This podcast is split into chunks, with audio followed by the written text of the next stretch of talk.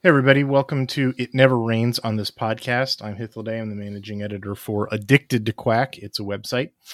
Joining me this week is one of the great writers for ATQ, Badwater. How you doing? Doing real good. And I, I know how you're always saying every week, uh, one of the great writers of Addicted to Quack.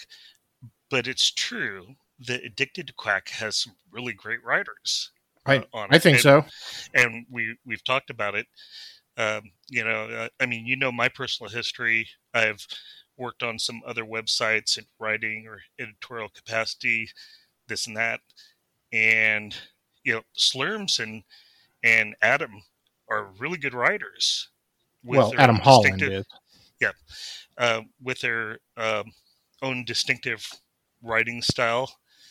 Uh, I love reading their stuff, and you know, then we have a, a site editor who, um, now, uh, I'm I'm not shy about the fact that I have kind of an expanded vocabulary, mm. and and I use it, and my own writing style, and yet the site editor of Addicted to Quack and sports articles forces me to blow the dust off my dictionary for words or verbiage twice in mm. in the previews. So, yeah, everybody's a great writer.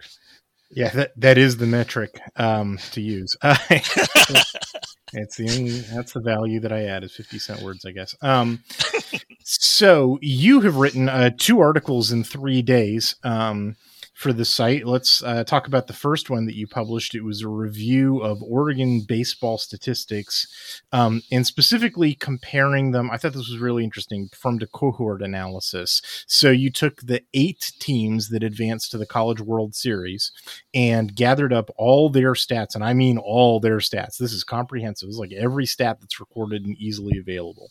Uh, and compared their you know totals and averages to Oregon's totals and averages, um, and uh, and so breaking up offense and defense, you know which stats did Oregon basically perform as well as an elite team did or a World Series caliber team did, and what stats you know Oregon was behind in, and um, I thought the results were really, really interesting. It, it, the the offense is really what caught my eye. I know this went through a couple different iterations, and, and, you and I had some back and forth, uh, you know, in the editing process for this mm-hmm. article. But essentially, you know, here's what it came down to. Reader, you should read the article. It's a bunch of numbers. I'm not going to recite them, uh, you know, over the podcast. But you know, on the offensive side of the ball, Oregon equaled or exceeded, you know, the elite, um, you know, the, your typical elite team in almost every category. Um, you know, their batting average was better. They had the equal number of runs. And remember, um, most of the teams, seven out of the eight teams um, that went to the World Series, played more games than Oregon did. Right? So somehow Notre Dame played fewer. Um, it's really bizarre, but anyway um, you know, so Oregon, you know, that, that means Oregon's run per game number was no doubt higher um, than the, the, the than the World Series teams. Um, their hit they had 57 more hits which is uh, about 9% more uh, hits. Uh, they had the same number of doubles and triples uh, all you know almost exactly the same number of rbis um, more total bases um, far fewer strikeouts way like a quarter fewer strikeouts the 388 versus 518 for the elites. Um, and, and, a couple of the stats too that you, you should check them out. Um, uh, it, you know it, it, before we get to the three stats in which they were different, you know, this was a pretty impressive offensive performance, all things considered.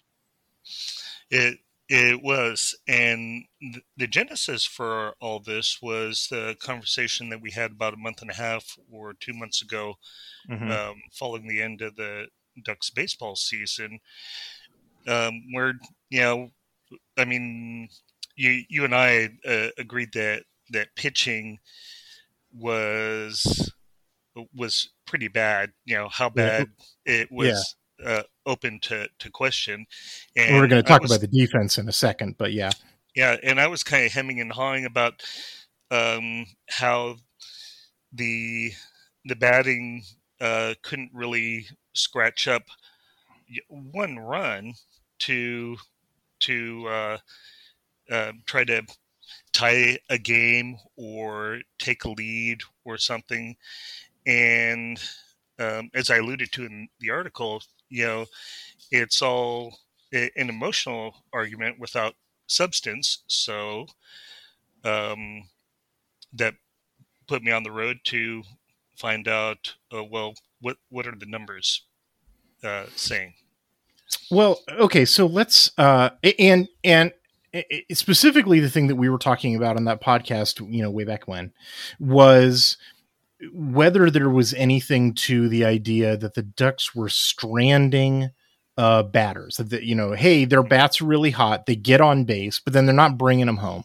Um, you know, there's they're stranding batters. And my my supposition was that I think that actually that, that, that's wrong that they are not stranding batters at an any higher i mean they are stranding batters of course but all teams do. And that you know the, the whole thing that started this article was my comment in in in which you disagreed with um and slurms also disagreed with on a subsequent podcast um uh that um that oregon was stranding more than elite teams were.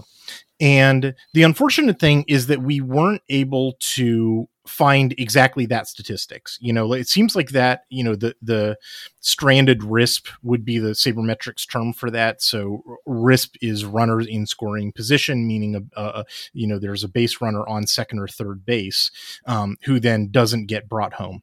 Um, that would be a stranded RISP. Um, and we weren't able to, to assemble that stat. You, that could be assembled if you went through all the play by plays and put them all together but like ain't nobody paying us enough to do that you know? Right. uh, so we're gonna have Not to infer it. anyway. we're gonna have to infer it. And, and here's eh, eh, but i think uh, from your article i think that we're both right.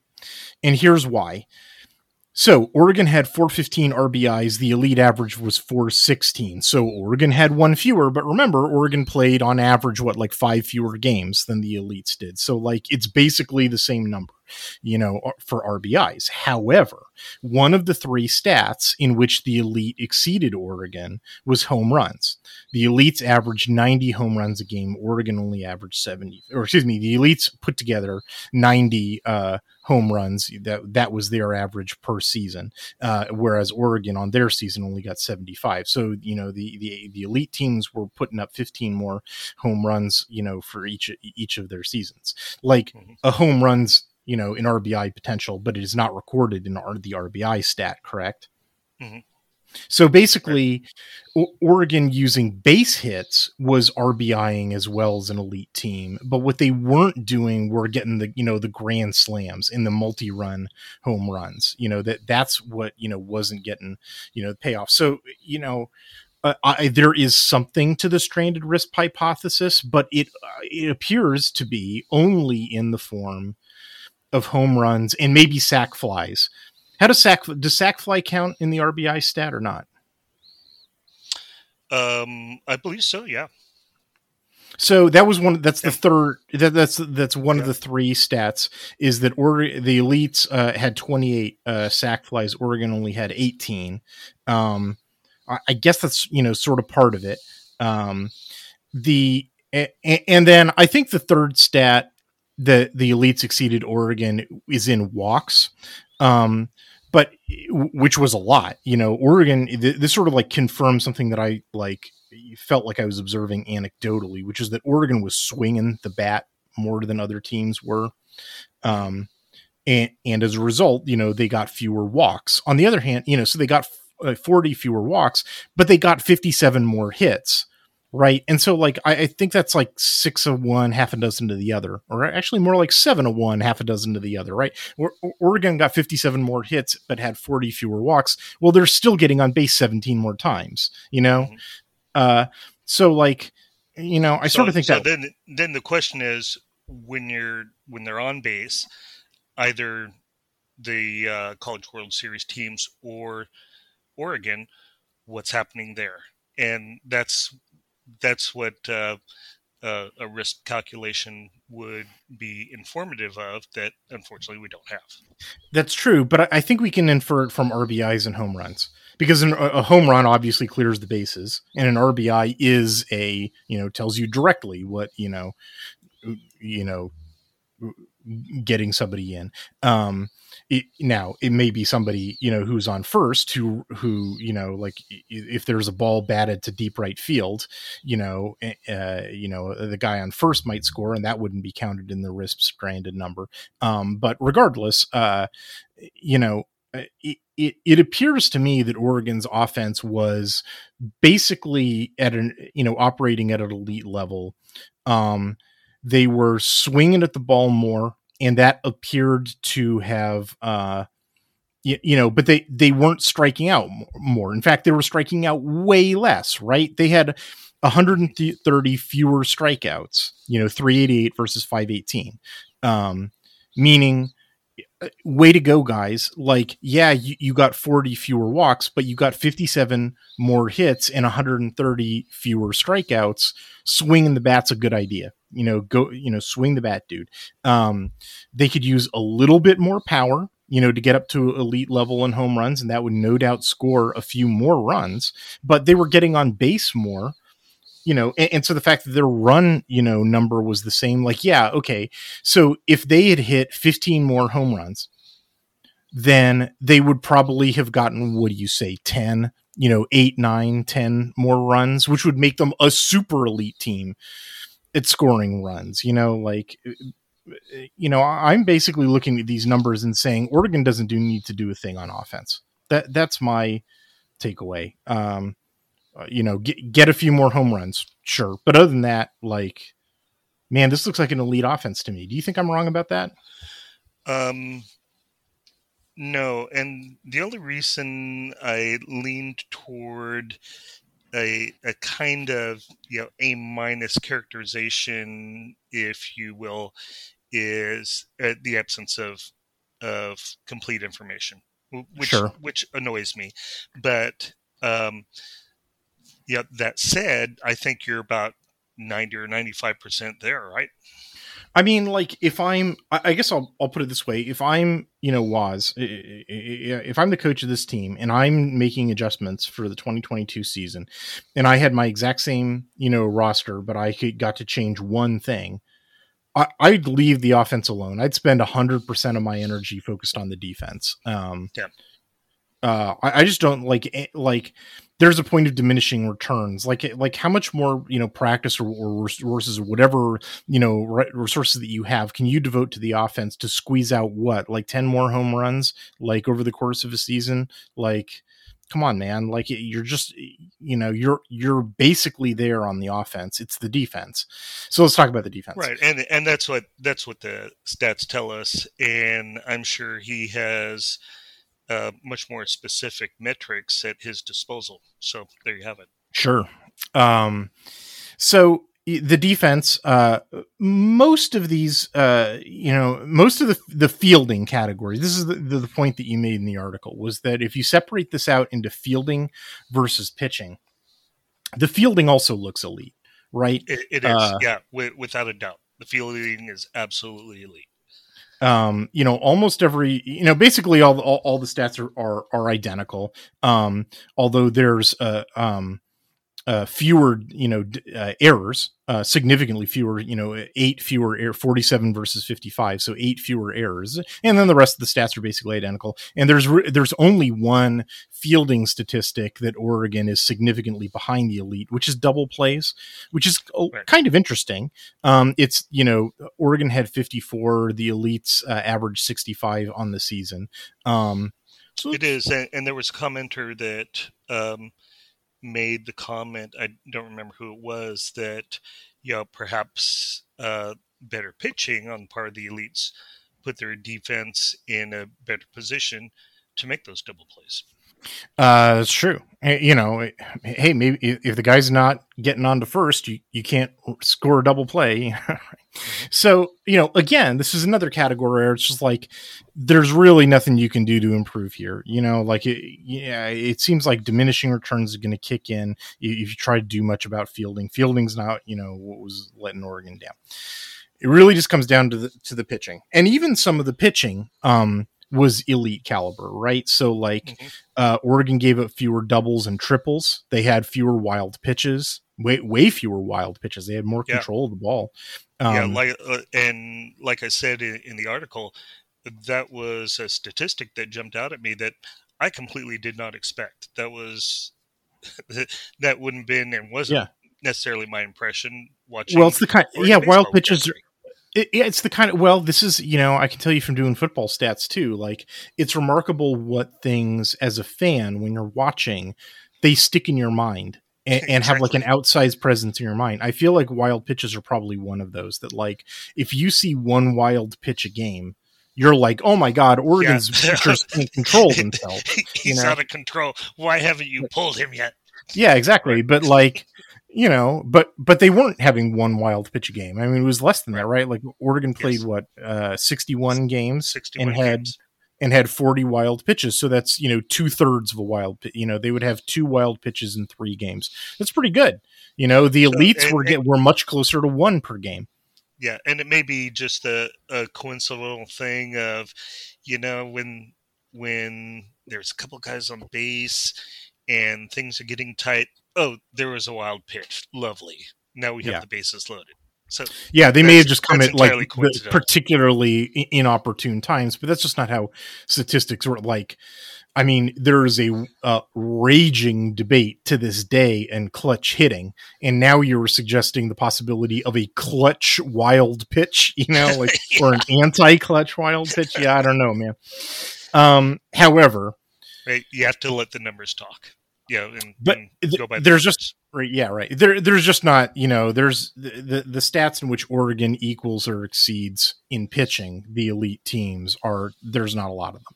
On the other hand, there's a bunch of pitching stats that are behind the elite teams. Probably the most important is ERA. You know, the elites average 4.41, which is actually not a phenomenal ERA, at least for Major League Baseball. I don't know, college might be. You just your expectations are lower. Uh, I guess college college is uh, different. That's um, that's more in line with uh, college.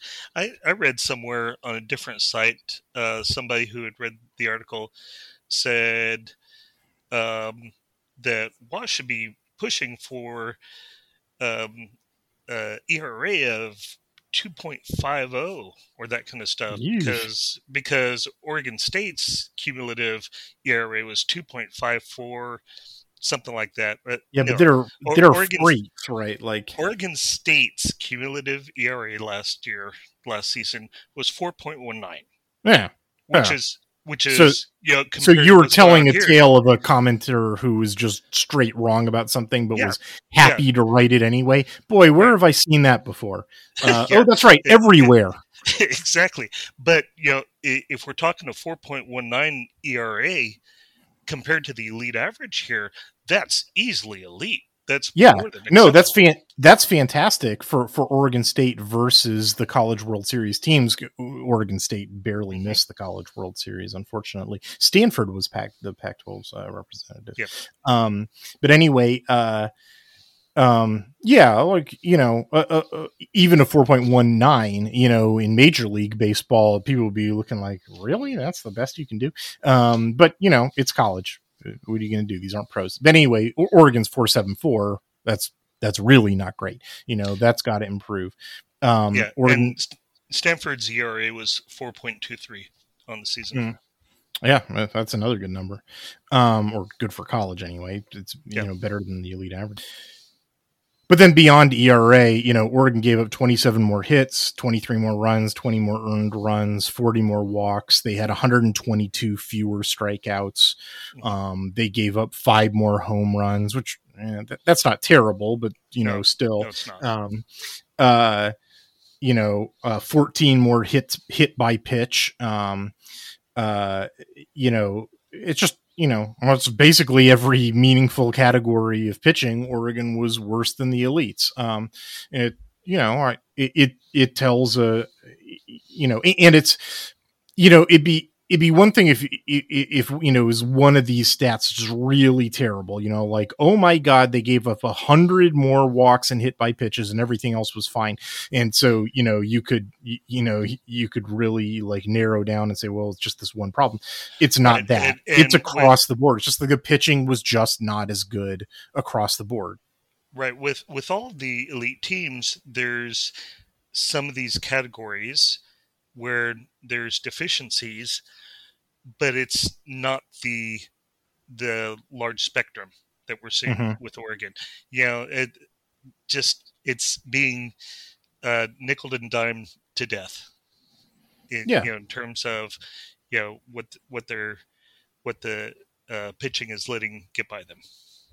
So, uh, uh, listener, you should read the article. I, you know, it's, it's very well presented and and really lays out, you know, as clear as possible, you know, where exactly Oregon's issue is, and that's that the, the pitching staff was just not elite. It was it wasn't terrible, um, but you know that was it. That's what was keeping Oregon um, from shutting down games and advancing uh, farther than they did. And we will have to. Um, see how Oregon does going forward at, at improving their pitching because, like I said, I, you know, I, I really can't see them getting a whole lot better in terms of offense or in terms of fielding. Like they're pretty much performing at an elite level. Um, and I think, I you know, I think reasonable people can disagree. Um, and we don't we can't concretely prove it because we can't get a hold of our stranded RISP numbers but I think, in my opinion, that the the boy Oregon just strands so many runners on base. I think that myth is busted. Um, I I, I yeah, think I think it's a matter of that. Um, Oregon couldn't get some uh, offense going in uh, crucial spots and crucial games. Well, but that's that's not something. That's something that that every team deals with. Sure. So, and you know, and, and with, I think the other thing, we go you, you guys. With, with the pitching, uh, I think uh, Oregon was really. Er, Oregon would have loved to have Meyer this year, mm-hmm. and that didn't happen. It was a, a tough break. Not unlike uh, the softball sure. season, um, not having their ace in uh, Yanez. So it, I mean, it, it's a tough situation, but uh, you know the rest of your pitching staff has to step up. That's yeah. just the way it goes. Well, and the other thing about the way that baseball and softball works is there's this bottleneck in you know in the double elimination tournament, and so you know if that's where your series ends and your performance felt in those two games that you lost and that ended your season, if your team's performance felt like oh, this is a ratification of what would have happened all season long. But that's what the getting the stats is meant to bust. Is like, no, that was really just the case in one game, and that game happened in a really inopportune moment. Um, but otherwise, that you know, this is what you know the stats demonstrate is what the team was doing. Yeah, yeah. This that that's it. This the stats demonstrate that uh, pitching was the problem this year. And as far as uh, some of the other statistics, yeah, provided I, I haven't been uh, fired by Addicted to, to Quack next year because of shoddy writing or something, I'll mm. I'll be following uh, some of these stats that that require you know game to game information, and uh, I'll have uh, a much more accurate statistical presentation next season. Uh, yeah, I'll, I'll, look forward to that. Uh, assuming that I'm not fired. Uh, let's. uh, on that sunny note, let's take a break. Uh, uh, we come back. We'll talk uh, Pac-12 Media Day.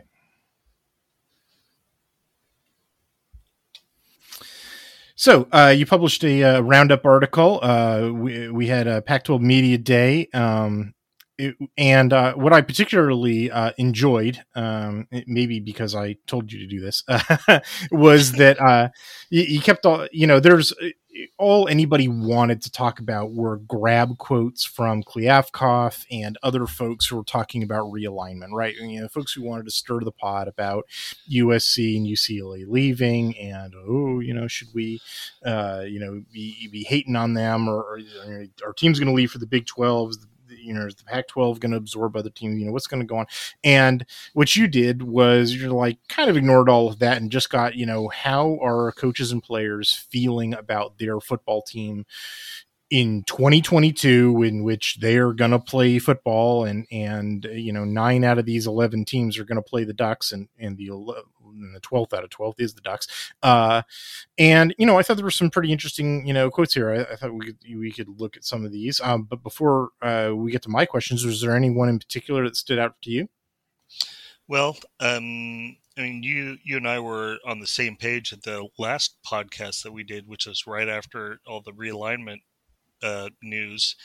And really, for me, that's kind of non-news right now. There's a bunch of dust in the air, can't see what's going on, and it, it really doesn't uh, interest me right now. Um, what interests me is how do the teams feel about how they're going forward, and so that was the the basis of of what I grabbed in terms of coaches' comments. Yeah, man, I it is August 2nd. College football will be played this month. Um, and and the 2022 season will have the Pac-12 with 12 teams in it. Uh, and yeah, you know, sort of uh, the you know uh, so so you presented them in alphabetical order but so maybe just coincidentally one of them you know that really grabbed me you know a team that sort of has had a great off season was arizona um, and uh, you know Jedd Fisch had a you know cute line about being compli- you know uh, you know lots of teams were paying Arizona the backhanded compliment of saying that it was an off-season team you know meaning uh, you know hey they get a lot of news in the off-season let's see how they play during the season and Jedd Fisch was like yeah we did have a great off-season you know um, I, mm-hmm. I, I I tend to be with the like I I like what Jedd Fisch you know is doing this offseason good for him. I tend to be with the skeptics on on Arizona you know in the sense that like you know they you know they, they had by far the biggest jump in their average talent you know rating um in the Pac 12 I mean it was huge um but all it did was lift them from the last place team to the third to last place team. You know, they're now more talented than than Wazoo and Colorado. Um, you know, they're still less talented than Oregon State and Cal and everybody else. You know, um, yeah, and I, I admittedly knew uh, next to nothing about Arizona, so um, you know how they've done with the recruiting that they've been able to do. Yeah, it was kind of um, you know worth fish talking about and um, how they've done in terms of the, their recruiting was something that I was not aware of. Well, it's. Uh... I, I mean, I, I, I wrote an article about them. Um, the uh, you know the thing is, you know fans tend to be very like short-term memory and so you know it was interesting like comparing Arizona and Arizona State, right? Like you you can't imagine a better offseason for Arizona. You can't imagine a worse offseason for Arizona State, right? Um, and so like fans tend to to think that you know so like imagine a graph in which Arizona's line is you know trending up and Arizona State's line is trending down and like you can project out into the future if those trends continue that the lines will cross but like that hasn't happened yet you know like you know, it, it, Arizona State is still significantly more talented than Arizona is, like because because this is just the nature of of you know there are 85 scholarships on the team, you know, and at most you can replace 25 of them in a season, less than a third, right? So like your baseline talent level, like you don't get to do like a wholesale replace. Um, you replace less than a third of your talent and even that you're not doing that full third. You know arizona didn't lose 25 they didn't take in 25 but even if they had like their in 2021 their average talent rating was about a 0.835 which is uh it's a low three star um and, and you know they they lost some dudes who were sort of by definition you know lower end of the talent scale. Um, although they also lost a couple of their higher end of the talent scale guys. Um, and they brought in, you know, more talented dudes, but like it's not like they brought in 25 five stars, right? You know, what they mm-hmm. what they brought in was enough to elevate them to like a 0.849, which is still a low three star. You know, um, it's a good start. It's like turning a battleship. You know, it's like you you got to start early, but you're not going to do it immediately. You know, um, and I, I mean, like even if they even if Arizona did the max transform, right? Like even if they lost the 25 least talented kids off their roster, which isn't what happened, but even if they did, and on the other end, even if they brought in 25 five stars, you know, 1.0s, right? Like if you run out that math, they go from a 0.835 to about a 0.87, you know, which is like it's a high three star, but like barely. So it's like barely above average, you know, mid three star. Uh, like it would still put them. Let me do this real quick. It would it would still put them in fifth place, you know, in the Pac-12 in terms of talent, behind Stanford, ahead of UCLA. Like, like that that you know the maximum that they could do. If they lost 25 two stars and added 25 five stars they would still just be the fifth most talented team and that's not what they did you know like so uh, like you know everybody who's expecting like arizona is going to compete for the south like you know look out for arizona. I'm just like come on guys like you know if this continues in like two or three years maybe but like in 2022 give me a break. Yeah. that's my attitude. Yeah. not this year. Um, part of the part of the perceptual thing that's going on, and I, I don't know if it's just me, but Herm Edwards is such a boring interview. I mean, is it just yeah. me? It, no. I, I, mean, he, he spends half his time talking about the power of the student athlete. And, you know, um, I mean, I, I listened to what he had to say on YouTube and I fast forwarded the thing and it was still boring.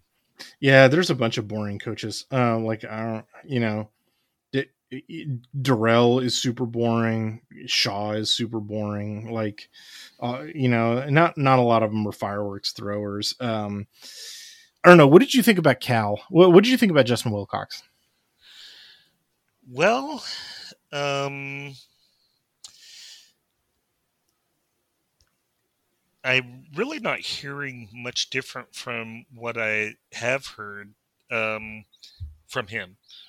It's it's not inspiring a, a, whole lot of confidence, and I guess I need to see the product uh, on the field to uh, know whether he is firmly planted on the hot seat or is just kind of warm.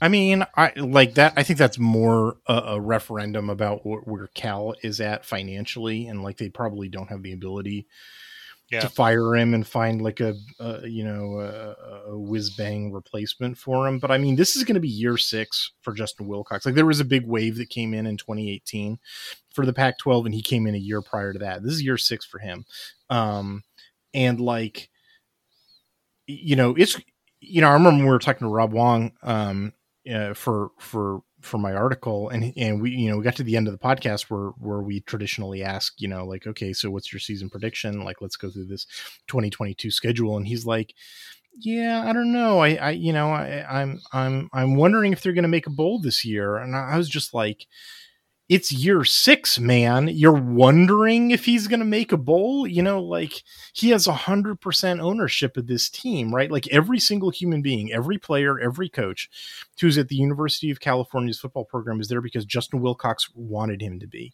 You know, like every play that's in their mm-hmm. playbook, you know, on offense or defense is there because Justin Wilcox approved it. Like he has a hundred percent ownership of this team. This is where he wanted this team to be in year six. And if it's like a serious question about whether or not he's getting to a bowl, it's just like, oh my god. Uh, yeah. you know and like his it, comments at media day were just like i was not getting him like banging his shoe on the table You know, did you get that impression from him that he was just like, "This is the year, man"? I mean, like that's what he's like. Like even his his comment that the, the and you provided it in, in, in your article, you know, was the video of him like, "Our goal is to win a Pac-12 championship." Did you see like fire in his eyes? Where no. he was like, "Oh yeah, you know, get the get the flip out of the way. Look out for the bears." You know, like that. It was just like, well, our goal, you know, it has to be, and you might think it's ridiculous um, to the the the we compete for it, but we're going to try. Like, we're definitely going to put on our football helmets and um, try to play an organized game of American football. And if everything goes really well, we might even win. Let's just like, you have got to be kidding me, dude. Uh, yeah, it, it sounded like tired coach speak, and it contrast to the coaches like um, Riley and Lanning, um, and the talk from uh, Washington, where you know, I mean, they're they're talking with a little bit more fire and conviction in what they're bringing forward. I got none of that from Cal. What do you uh, sort of speaking of of more cerebral guys and and and you know not bomb throwers, but who I I have a much higher opinion of is Jonathan Smith at Oregon State. What did you think about his comments? Um, uh, I liked uh, I liked what he had to say, and I think he's on a, a good trajectory and a, a better trajectory than yeah what I think is uh, the nervous kid in the classroom, and that's Washington State. Yeah, um, um, but but he's he's shown um, improvement in his roster and what the Beavers are doing. Um, you know, uh, correct me if I'm wrong because uh, you you know better than I do. Well, they really some, didn't. He's got some defensive issues to deal. Yeah, well, that's uh, that's sort of the challenge is that the the his his you know roster year over year it they barely move the needle. You know their their average talent rating for 2021 versus 2022 is basically identical. They they slightly improved um but like it, all you know within the margin of error you know it's tiny. Um but the it you know what i can tell you from from my research from my article is that it, it I really feel like their biggest problem was their defense, and the biggest problem with their defense was that they were operating a three down front without a nose tackle because of a bunch of injuries. But those guys may be getting healthy, and you know, sort of like for want of a nail, you know, the war was lost kind of deal. That like you know they got some nails um, who were still on the but here's the thing it doesn't move the needle in terms of the the you know the graph of the talent average because those guys were on the team last year and are on the team still this year but they weren't available. I mean really if i wanted to drill down and make a really accurate chart i would make a like you know your your talent rating of your available healthy players you know but like oh man that's that's a lot of work. I'm not doing that. Uh, but anyway like it's uh, I'm a skeptic of Oregon State in the sense that like I, they really didn't transform their roster, but I may be on board for them in the sense that like yeah, like I said, that you know their biggest problem was their defense, and the defense had a clearly identifiable problem with nose tackles, and those guys may be healthy now. Now, you know, knock on wood, you know they've been, they've had that problem for like three straight years now. Um, so like I mean, you know, maybe it doesn't, you know, maybe maybe Lucy pulls the football away from them again, and they have you know problems once more. And um, but you know, it was, it was very clearly identifiable problem you know identifiable problem and, and, so like yeah they could be significantly improving. And then just generally the reason i asked you about his comments is that like i think he knows he's a good coach. Like i you know there's a sort of quiet confidence that comes off of him. And like that was you know the nature of his comments. It's like yeah i know i'm coaching these guys up you know better to play better than their talent rating. You know i know you know, like I have been writing for years. I, I, was writing coming off of their 2018 season, which I they went like two and ten or some terrible number like that. And even the Oregon, even our sister site, building the dam, was like, oh yeah, this is going to be garbage. Holy shit, we're in so much trouble. And I was, you know, in my Pac-12 preview that year, I was like, I like Oregon State a lot. You know, I think Jonathan Smith's a hell of a coach. I see a bunch of signs in their roster management. I think this guy's, you know, really great coach. I wrote that like three years ago when no one else believed me Uh, and I I'm taking vi- victory laps on it. And when I watched, you know, Jonathan Smith's comments, everything that he was saying. Now, maybe I was, you know, reading into this. You know, maybe I was hearing what I wanted to hear. That's a possibility. But I'm pretty sure that I heard him saying like, "Yeah, Hythloday is right about me." yeah. You know. Well, you're right. He's he's uh, exuding kind of a, a quiet confidence that uh, uh, we're not hearing from Dickert and mm-hmm. we're certainly not hearing that from Wilcox. Well, let's talk about Dickert because you, you, brought him up. Like, what did you think about him? Um, do, do you think he seemed like, you know, this is this moment's bigger than him, or, or what do you think?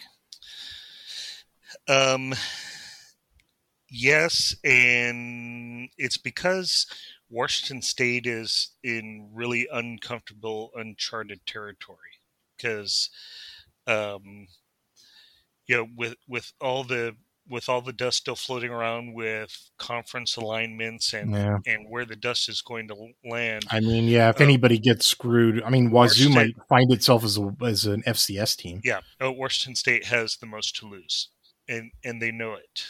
Um, and so uh, a lot of Dickert's comments had to do with um, tradition and with understanding that uh, the Cougars' successes are in the past, and for uh, younger people, they're way back in the past. And so they have an enormous challenge ahead of them to turn that around.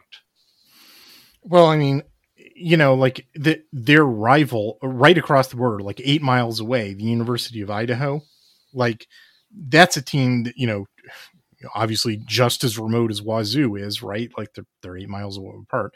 Uh, that's a team that had to go from FBS to FCS because nobody wanted them.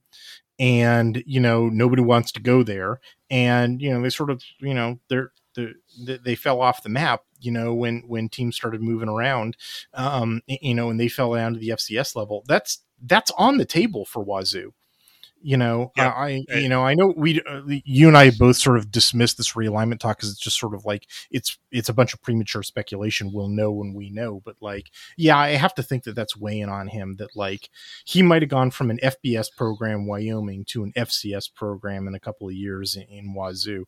Um if if the you know the nightmare scenario for the pac 12 breaking up you know goes down because like who n- nobody wants to play nobody wants to go to pullman like nobody wants to get on a plane and play, you know, Wazoo and Pullman. You know that's the case because they haven't gotten a Power Five team to play in Pullman since the '80s.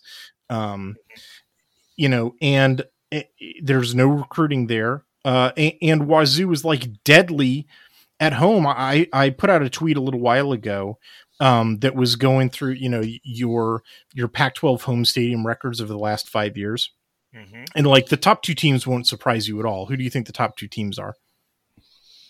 Um, well, it's Oregon for sure. Yep. And uh, yeah, I read the tweet too. Um, it, it, this isn't a stumper. It's exactly what you think it is. Uh, probably Utah. Utah, exactly. You know who number three was? Uh, I don't. Wazoo. Wow. And that's the least talented team in the conference um, you know, or, or over the last five years would either be like 12 or 11. Um, yeah, no, they're, but there, it's no joke. Pullman is a scary place to play. So, like, who on earth wants Wazoo in their conference? They get to be in the Pac 12 because they joined up you know 80 years ago and they've just sort of been tagging along ever since and no one's had the guts to kick them out. But like no one wants you Wazoo. I'm sorry. Like yeah. you're you you bring nothing but pain. Like yeah it, it it's unfortunate that f- for them you know i feel badly for the, fan base uh, in that they're going through the uh through more consternation than arguably any other fan base right now. Yeah, I mean, it's just it, it really you know and part the whole part of my you know what i just said was uh, about like wazoo brings nothing but pain is that they bring the pain you know like playing in pullman is hard. Like good for you cougs. Uh now whatever pain you know Cougs experience is easily dulled by their you know 0.2 blood alcohol level at all times. So like you know I, am not sure how bad it can really get for them. That is a joke. Obviously that would be lethal yeah. level of alcohol, but like uh yeah, you know, I, I, can't imagine that this hasn't been a distraction, you know, for for for Dickert. But getting back to like, you know, what the how the Wazoo team is constructed, like, it's really, you know, he he commented on they they hired Eric Morris, who was Incarnate Word's offensive, excuse me, head coach, to be their offensive coordinator, and he also got their quarterback Cameron Ward. Um, and you know Dickert's a defensive guy, and he's just like he just bought an offense, you know, like um, I don't know, I I and it's going back to the air raid, you know, like I think that Wazoo's going to be a scary team to play. Like I, I, you know, I the fact that Oregon plays them in Pullman, I don't like. The fact that they're going back to the air raid, I don't like. The fact that he straight up bought an offense, I don't like. Like I, and why don't like, I mean, don't like as an Oregon fan because it's you know scary potential to, for the Ducks to trip up in Pullman. Um, yeah. So there's some, it, there's some unnecessary variables there. But I mean, that's always the way that the Cougs are. Is like you can tell from listening to his comments at Pac-12 Media, this guy is not like planning to win the conference. On the other hand, he is definitely planning to ruin a couple of teams' days. You know, like that's that's Wazoo for you. Well, hopefully they ruin uh, USC and mm-hmm. not us. I was surprised, uh, speaking of USC, at um, how much of Lincoln Riley's comments did not have to do with their impending move, but rather, you know, more with um, a lot of chest thumping about uh, who they've uh, acquired yeah. since he came on board. Well, I, I, do think that well, it's the same story with USC as it is with their you know prep recruiting. It's that yeah, you know they they wound up getting a lot of really great wide receivers and uh, defensive backs. Like it, that's true. Um, they got nobody in the trenches. I mean, like it's crazy, you know, and and like you you get you know you get to their specific comments too. It's you know or Riley specific comments at media days, just like yeah, we we we got eh, you know a lineman you know like you know like you know it, it's eh, you know it's and i i would have thought if anybody would understand like you know the the importance of the offensive line to his scheme to be Lincoln Riley is sort of going to get psychological, but like that was the thing that I observed. You know, I had to do a film study on Oklahoma for the Alamo Bowl, right? And the thing that sort of like shocked me was that it was like an air raid passing tree, but it was a power RPO offense. Um, they were just throwing air raid routes, um, and like dude, that was a demanding offense in the offensive line. Um, like those guys had to pull on every play, including passing plays, because there were like fake pulls were built into their pass protection schemes. Um, you know, and it, it sort of looked like you know the the thing that I noticed when I was looking at you know Eric Morris, the guy we were just talking about with you know because he also comes off of the Mike Leach tree, and I was also you know I had to learn all about you know Graham Harrell who comes off of the Mike Leach tree because he was USC's offensive coordinator for the last couple of years, and I've also done you know research on a couple other you know folks who come off of the Mike Leach tree, and what I noticed is that every time somebody comes off the Mike Leach tree, they try to incorporate the air raid with some other form of offense. Um, they're like they don't like the pure Mike Leach form of it. Apparently, only Mike Leach likes the pure Mike Leach form of it because that's what he's doing in Mississippi State now. Everybody else tries to figure. incorporate other stuff. You know, Eric Morris in, in, incorporates you know like spread option stuff. Um, Graham Harrell incorporates like tight ends and H backs, um, and even a fullback at some point.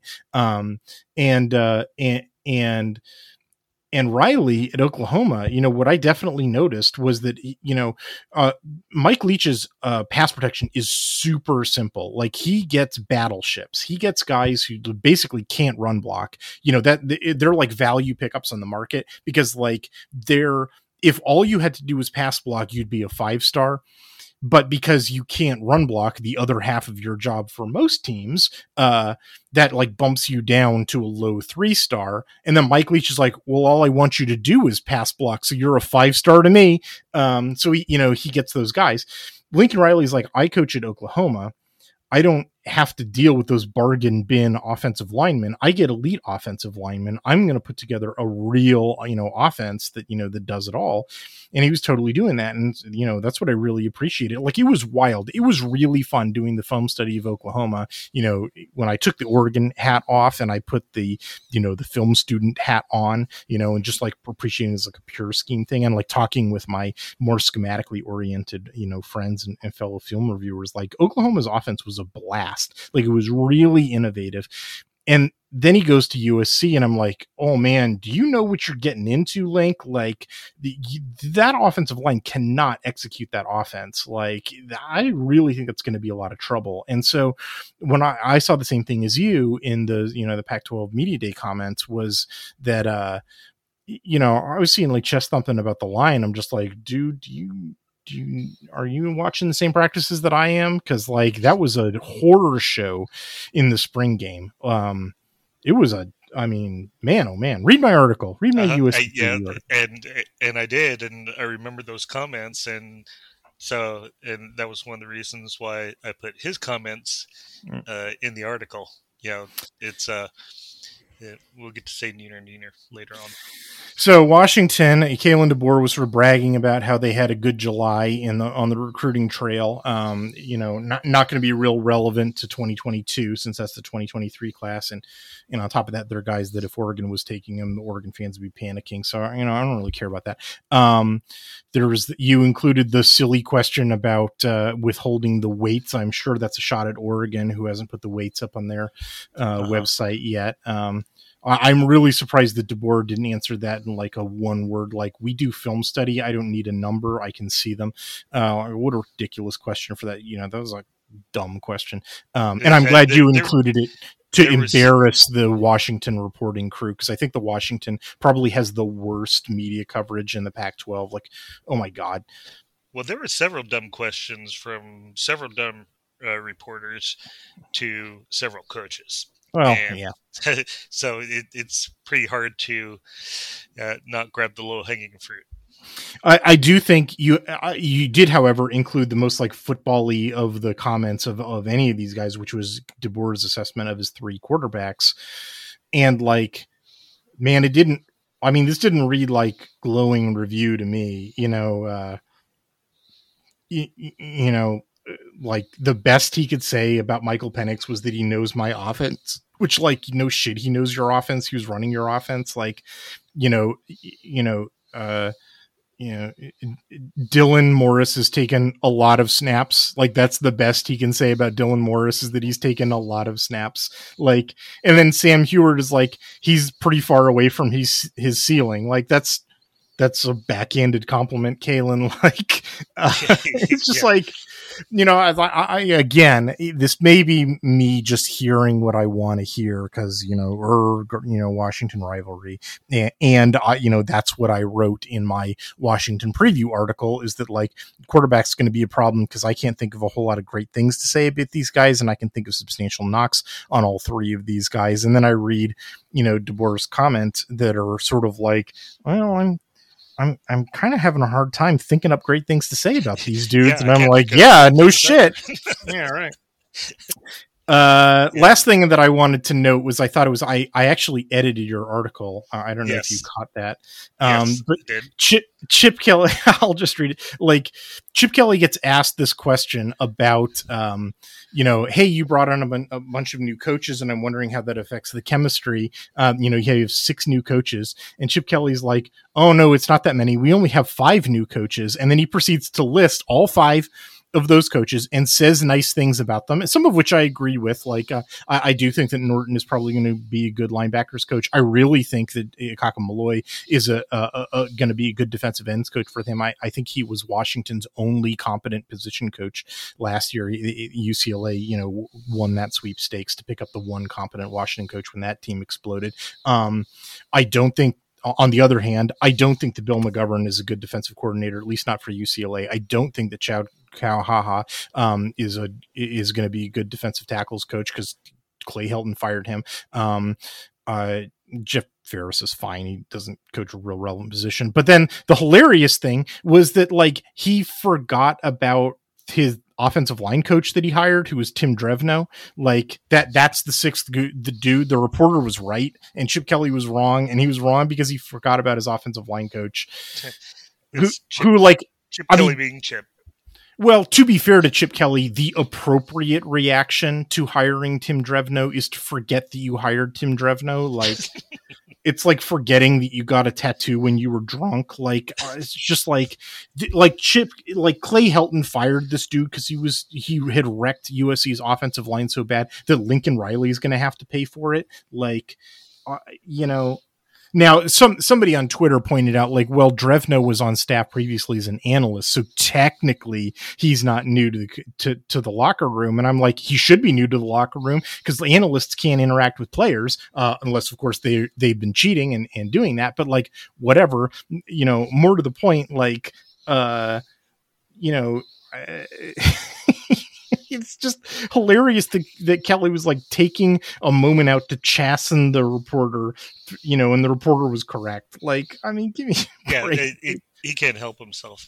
yeah, And like there's our know, Chip I- Kelly. I think that uh, even though he's not really showing it, and don't you think that uh, Chip Kelly probably has the warmest seat in the Pac-12 right now? Uh, I don't know. I, I mean, like I, knowing that will require knowing more about you know how the administrators at each individual school perceive their coaches and their finances and so forth. I mean, I, I think I take your meaning in the sense that like if they get a big you know influx of, uh, of capital from joining the the Big Ten, that like Right? Can You they know- survive a, a a four and eight season or five? I and mean, seven I, season? honestly, ag- again, like I, I don't want to talk too much about realignment because I, I find it to be, you know, just sort of uninformed speculation at best. But like, money hadn't been the problem for UCLA. It's not like they haven't been able to get good, you know, coaches who have a lot of experience like Chip Kelly and Jim Mora. The problem is that those guys have stunk um as coaches like which maybe that's not UCLA's fault. Maybe they just had really bad luck. Um you know i i would have told him to hire chip kelly. Um i mean i don't know. I actually might have told him to hire ted J- jeff tedford instead um but whatever. Um you know like the the idea that like and on top of that, like you know, they kept Jim Mora for what five years. They've they've kept Chip Kelly for five years. It's not like they're firing the coaches too quickly. And frankly, if they fired the coaches at any faster pace, because like, oh, we're sitting on so much cash. If you don't win immediately after one year, we should fire you. Like that's not a good way to run a football team. Like I don't Right. think that cash is going to fix UCLA problems. All I think that cash is going to do is make certain administrators wealthier. Um, like, and I think it's going to make UCLA worse. And I and like you know they're not going to get that cash for another couple of years so i don't think it makes chip kelly's seat any warmer. Um like you know uh, Uh, frankly you know ucla brings its problems on itself chip kelly brings its problems on itself. They're going to get richer but only certain people. It's not like the players are going to get richer. It's not like they're going to get better coaches. Like how could they you know? The, the only way to get, get better coaches is if they hired somebody besides chip kelly who managed his team better and like i don't think that he manages his coaching you know roster very well. And so like if you just got a you know if you got a replacement level coach who hired a competent staff and a mon- not a bunch of like incompetent cronies the way that chip kelly did yeah they could definitely improve in that regard. But like I, it's not like chip, hiring chip kelly in 2018 was a huge mistake you know like and it's not like they haven't been able to fire him because they're you know strapped for cash you know they're not in cal's situation so like i don't know man. Um and i don't think ucla fans are the type that like get their torches and pitchforks out. Like you know if they if they didn't you know they, they sort of like lazily yawn you know with this problem which is like there's your pac 12 problems writ large is like they don't you know go you know they, they don't go ballistic when they have a losing football team. They're it's like they sigh into their chardonnay. Um all right. Uh, we've done enough about this segment. Let's take a break. Uh we'll when we come back we'll uh we'll take just a little more time. We'll we'll talk about my upcoming project on uh, on oregon's new defensive scheme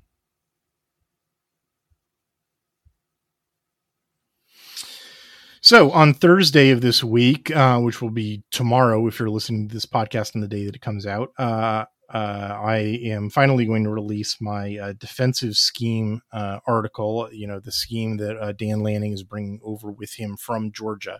Uh, it will not be a preview of the 2022 uh, Georgia defensive football squad. that article is going to be written later. Um, this is more like what Oregon fans can expect out of Dan Lanning. You know, the, the theories and principles. I've talked about it a couple of times on this podcast before. You know, what the mint front is. You know, the the the spill and kill philosophy in terms of um, you know bouncing out outside runs. Um, but this is uh, uh, you know, and, and, they're focused on like stopping you know intermediate passes. Um, but this is going to be more you know, it's going to have a bunch of film clips in it, and you know, I'm really looking forward to uh, to getting it all written. Nice. Um, so, how do you think that? Okay, okay. Uh, you have a, a, head coach, former defensive coordinator, that's bringing a, a scheme from Georgia to a new group of players. Um, how is the fit of the existing player base in Oregon with what you uh, foresee Lanning and the the defensive coaches trying to do? Uh, do, do, do you see a clean mesh there, or I you know, see? I see three pieces of good news and one piece of bad news. Um, good news number one is it is a fairly similar defensive structure um, uh, in terms of like what body types you want, you know, the your the ratio of of personnel. So, you know, Oregon has been running a three down front with two ILBs and a nickel on the back end since Jim Leavitt in 2017. So, you know, five years of or six years now of recruiting for this structure. Now, it's not the exact same scheme. It, you know, there's sort of been different philosophies and whatever, but it's not like they're going from a four down front to a three down front, or it's not like they're going from a three, you know, backers at depth system, or they're going from a base base defense with only four DBs and they have to invent the nickel or something. You know, they don't have like an exotic, you know, uh, uh, uh, you know, hybrid backer built in there. It's basically the same, you know, personnel assignments. They're they're going to have somewhat different jobs, but like you, you want the same sort of body type. So like that should go fairly smoothly. Um, the good piece of news number two is that like what was very clear from the film and you know i will put this film into my article so that you know you, you can you can or both my articles really so that you can really observe it is that that team the georgia 2021 team was phenomenal because their defensive line and their linebackers were phenomenal um, and I mean, I that's not hyperbole. These were, I mean, just superhuman. These were incredible players. Um, and uh, and I think that Oregon has the best uh, in the Pac-12 has the, the the best and deepest defensive line and linebacker corps um, in the Pac-12. So like that maps pretty well. I, you know, I don't think that Dan Lanning is going to have to. He doesn't walk into a situation where he's like, "Oh no, I've inherited a team where the strength of it is the back end and not the you know the trenches, and I have to reconfigure." Like if he had taken over USC, right? A team that like has nobody in the trenches or very few people in the trenches, and but like a bunch of great DBs. Lanning would have to be like, oh man, I got to rewire this whole thing. Um, that doesn't have to do that when he's coming to Oregon. You know, he's just like, oh, good. You know, a, a, a big, deep, you know, defensive line corps uh, that is experienced and have the body types that I want, and look at all this great talent in linebackers. Great, fantastic. Like let's they hit the ground running. So that's good news. Good piece of news number two. Good piece of news number three is you know, I think if you poked around, you would find some commentators who would say about Georgia's defense that the back end was not the strength of the team. Um, uh, you know, how could it be? The front was so good. Um, but there are even some people out there, and I think I might be joining their ranks, um, who were like, the DBs were not just not the strength; they were actually a weakness, um, or at least the the the the one of the traditional safeties and the the cornerbacks. Um, like you know, you didn't see him very often because the defensive front was dominating so much, but like it was almost like those guys didn't get a workout, you know, and so when like the rare play did break into the defensive backfield. It was like those guys didn't know how to tackle. Like they were sort of taking wrong angles, or they like they weren't. They they would cover really well the sort of intermediate stuff and the like, you know, the bread and butter sort of intermediate passing, but like deep passing, I was seeing those guys getting cooked a lot. They were playing a true freshman, Kelee Ringo, who like it went down to the wire. Oregon recruiting that guy, so like this might sound like sour grapes or anything, but like I was sort of surprised that they pushed him into service as a true freshman, um, because he definitely looked like a true freshman. He was getting beat like a true freshman like like all cornerbacks do. Like that guy may wind up being a you know Biletnikoff winner. Um, uh, like is a, is a phenom- or a Lombardi winner, like is a you know is a phenomenal defensive player, but like as a true freshman, he's gonna get beat. It just happens. Um, and I was surprised that he was playing um, as a true freshman because they they run deep, you know, in the quarterbacks room. So anyway, a good piece of news for Oregon is that like I think he will actually be if if anything, he might be stepping into a better defensive backs room than he had at Georgia. Um, it's yeah, at and, least and like we like we've talked about, um, uh, they help themselves um, with portal moves there. Sure. Um, and, and now the cornerback room is thinner than you'd like it to be, but you know what? When I was watching Georgia, at least prior to garbage time, I really only saw them play three different cornerbacks, and Oregon probably's got. You know, Oregon has at least three playable cornerbacks. So as long as those guys stay healthy, I really think they have a comparable, maybe better defensive back situation than Georgia did last year. Like I, that might be, and if any Georgia fans are listening or getting offended about that, like go watch your film, guys. Um, eh, defensive back performance left something to be desired. You know, just wind up wound up not mattering because the defensive front was so good. Here's the bad uh, piece of news. Um, that even though I said that he is walking into a situation similar to Georgia in that the, the defensive front looks really good, um, and that he can rely on that as being the strength of the defense, it's just not as not as good. Like how could it be? Jordan Davis, oh my god, like holy mackerel that guy was amazing like a dude his size like 350 plus pounds but moves like a cat like mm-hmm. un- unbelievable um, maybe the best college defensive tackle that I have ever seen in my life. Um, yeah, a generational player for sure. Yeah, I mean a century player, more than a generation. Like, mm-hmm.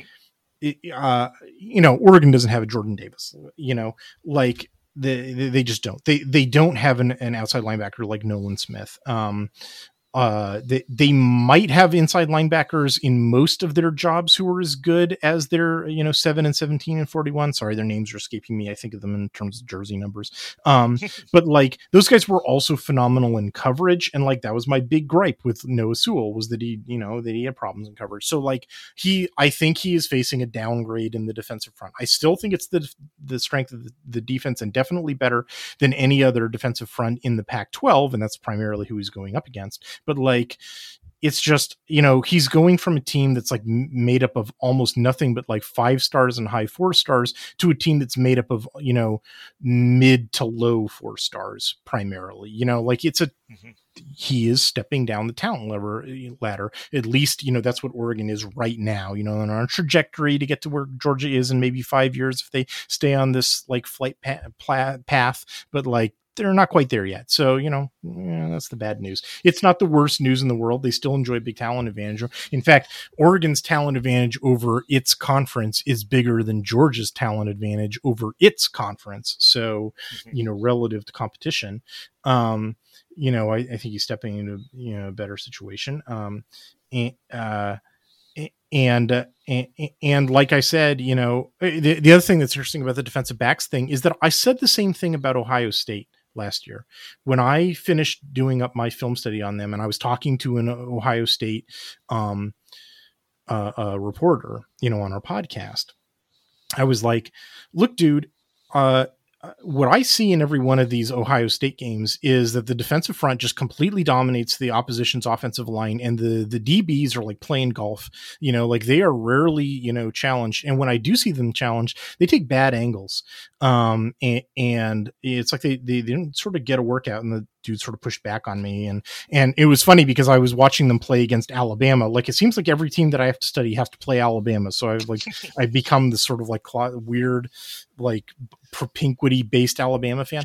Um, but I was like, you know, the way that Alabama t- tore up Ohio State, I'm not saying that Oregon is Alabama, but the way that Oregon is going to challenge Ohio State is the same way that Oregon, that Alabama challenged Ohio State. And he was like, yeah, right, dude. And then we saw what happened. So I, I am not predicting an Oregon win over Georgia, but like it was interesting that I was seeing pretty much exactly the same thing in terms of like these DBs don't get a workout. Um, and if you can get behind the defensive front and challenge them, you can make you know modest plays turn into big plays. Um, and it'll be interesting to see that. I know that I said I wouldn't talk about going up against the 2022 team yet, but it's a little bit of a preview for you. Yeah, well, it, there'll be a, a, good conversation for the August 31st podcast. Yep. All right, we've gone uh, almost an hour 10, uh, so let's wrap it up there. Uh, any parting words for us, Badwater? No, just the usual. Go Ducks, and okay. it, or we're into double digits until the beginning of the football season, so it's all good. All right, good talking to you, everybody. Uh, take it easy, and catch you on the flip side.